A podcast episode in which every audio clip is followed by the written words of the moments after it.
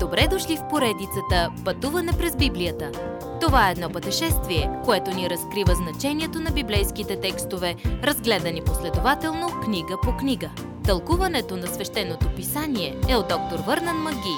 Адаптация и прочит, пастор Благовест Николов. Пет неща между теб и Бог. Какво ни мотивира да вършим добри дела? В проповедта си на планината Исус говори как делата ни отразяват нашето взаимоотношение с Бога. Вършенето на добри дела може да ни накара да изглеждаме религиозни, но много добри хора никога не са повярвали в Исус. Истинската правда идва от доверието към Исус. Само тогава нашите мотиви пасват на нашите дела. Нека да разгледаме пет религиозни неща, които Исус казва, че са между нашите души и Бога. Първото, когато даваме пари. Даването е между вас и Бог, не за да се забелязва от хората. Исус казва да даваме тайно. Отец го вижда и ще го възнагради наяве.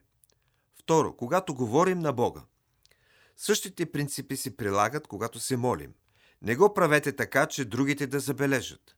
Може да получите тяхната похвала, но молитвите ви няма да получат отговор. Искреността и простотата са белезите на истинската молитва. Просто кажете на Господ това, което си мислите. Помолете го за помощ. Трето, когато премахвате неща, които ви разсейват.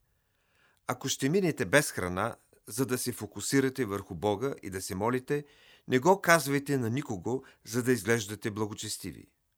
Просто го направете тайно. Четвърто, какво правите с нещата си?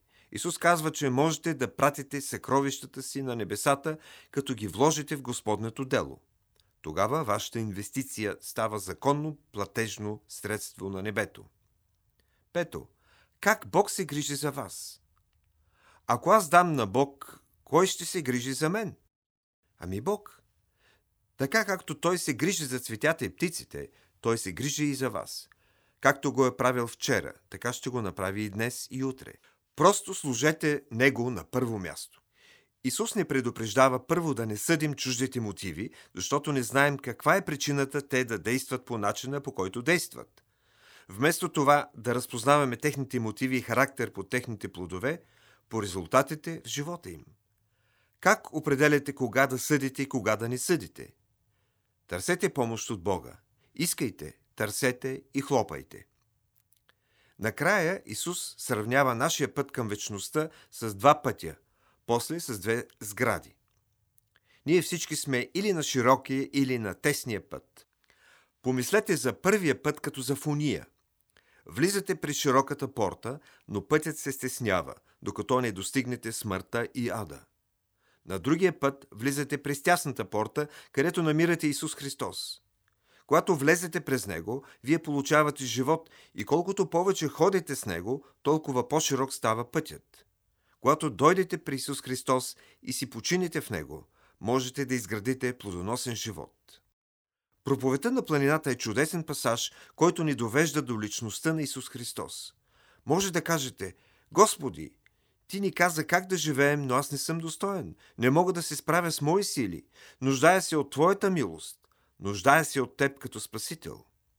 Когато се обърнете към Него с тази молба, Той ще ви даде Святия Дух, така че да може да имате тези плодове в живота си. Следващият път. Кое е по-добро?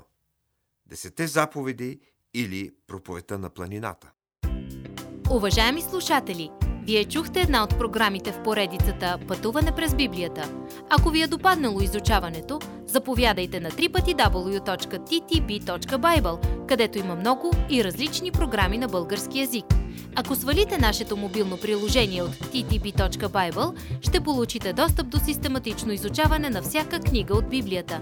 Разкажете ни как Божието Слово променя вашия живот, като ни пишете на електронната ни поща info at studio865.org или в нашата фейсбук страница Пътуване през Библията. Освен до аудиопрограмите, чрез мобилното приложение ще получите достъп и до различни материали. И на още едно място ще намерите нашите обяснения на библейските текстове. На платформата YouVersion за всяка книга от Библията ще намерите наш план за прочит и аудиопрограма с обяснение на прочетеното. Благодарим ви и до нови срещи в онлайн пространството!